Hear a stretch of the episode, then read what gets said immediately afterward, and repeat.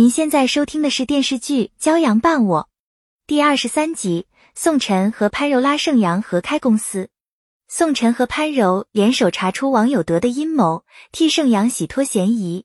他们俩把盛阳叫出来庆祝。潘柔决定从七月广告公司辞职。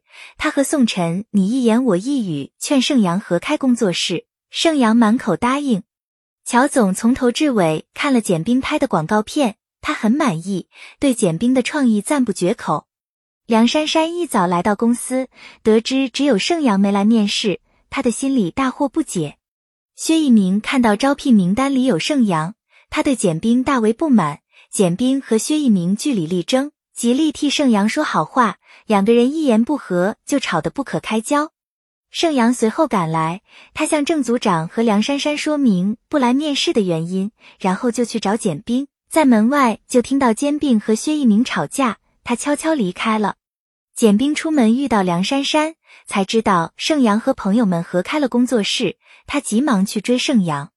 盛阳给他买了雪梨汁送来，简冰劝盛阳不要凭一腔热情创业。盛阳不想受制于人，想按照自己的想法大展拳脚。盛阳邀请简冰做导演，简冰给他一分钟时间说服自己。盛阳事先没有准备。简冰当面拒绝，盛阳苦苦规劝简冰和他合作，答应尽快拿出合作脚本给他过目。简冰为他加油。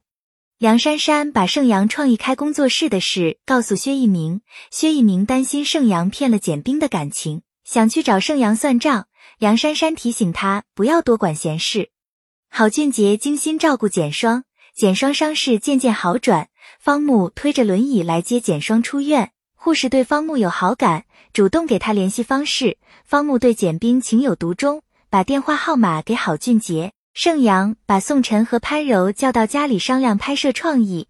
盛阳想以垃圾分类为主题，他们各抒己见。盛阳赶忙把文案整理出来。罗美娟做了一大桌子菜，盛阳顾不上吃饭，罗美娟就把饭菜端到书房。方木和郝俊杰把简双送到简冰家，简冰随后赶回家。看到简双坐在轮椅上，才知道他一周前受伤。简冰气得一言不发。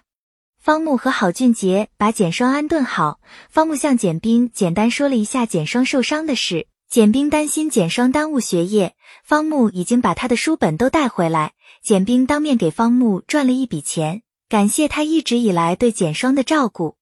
方木自称把简冰拍摄的广告片反复看了无数遍，他自认为很了解简冰。还向简冰讲述了他的感情经历，郝俊杰和简双躲在一边听得清清楚楚。本系列音频由喜马拉雅小法师奇米整理制作，感谢您的收听。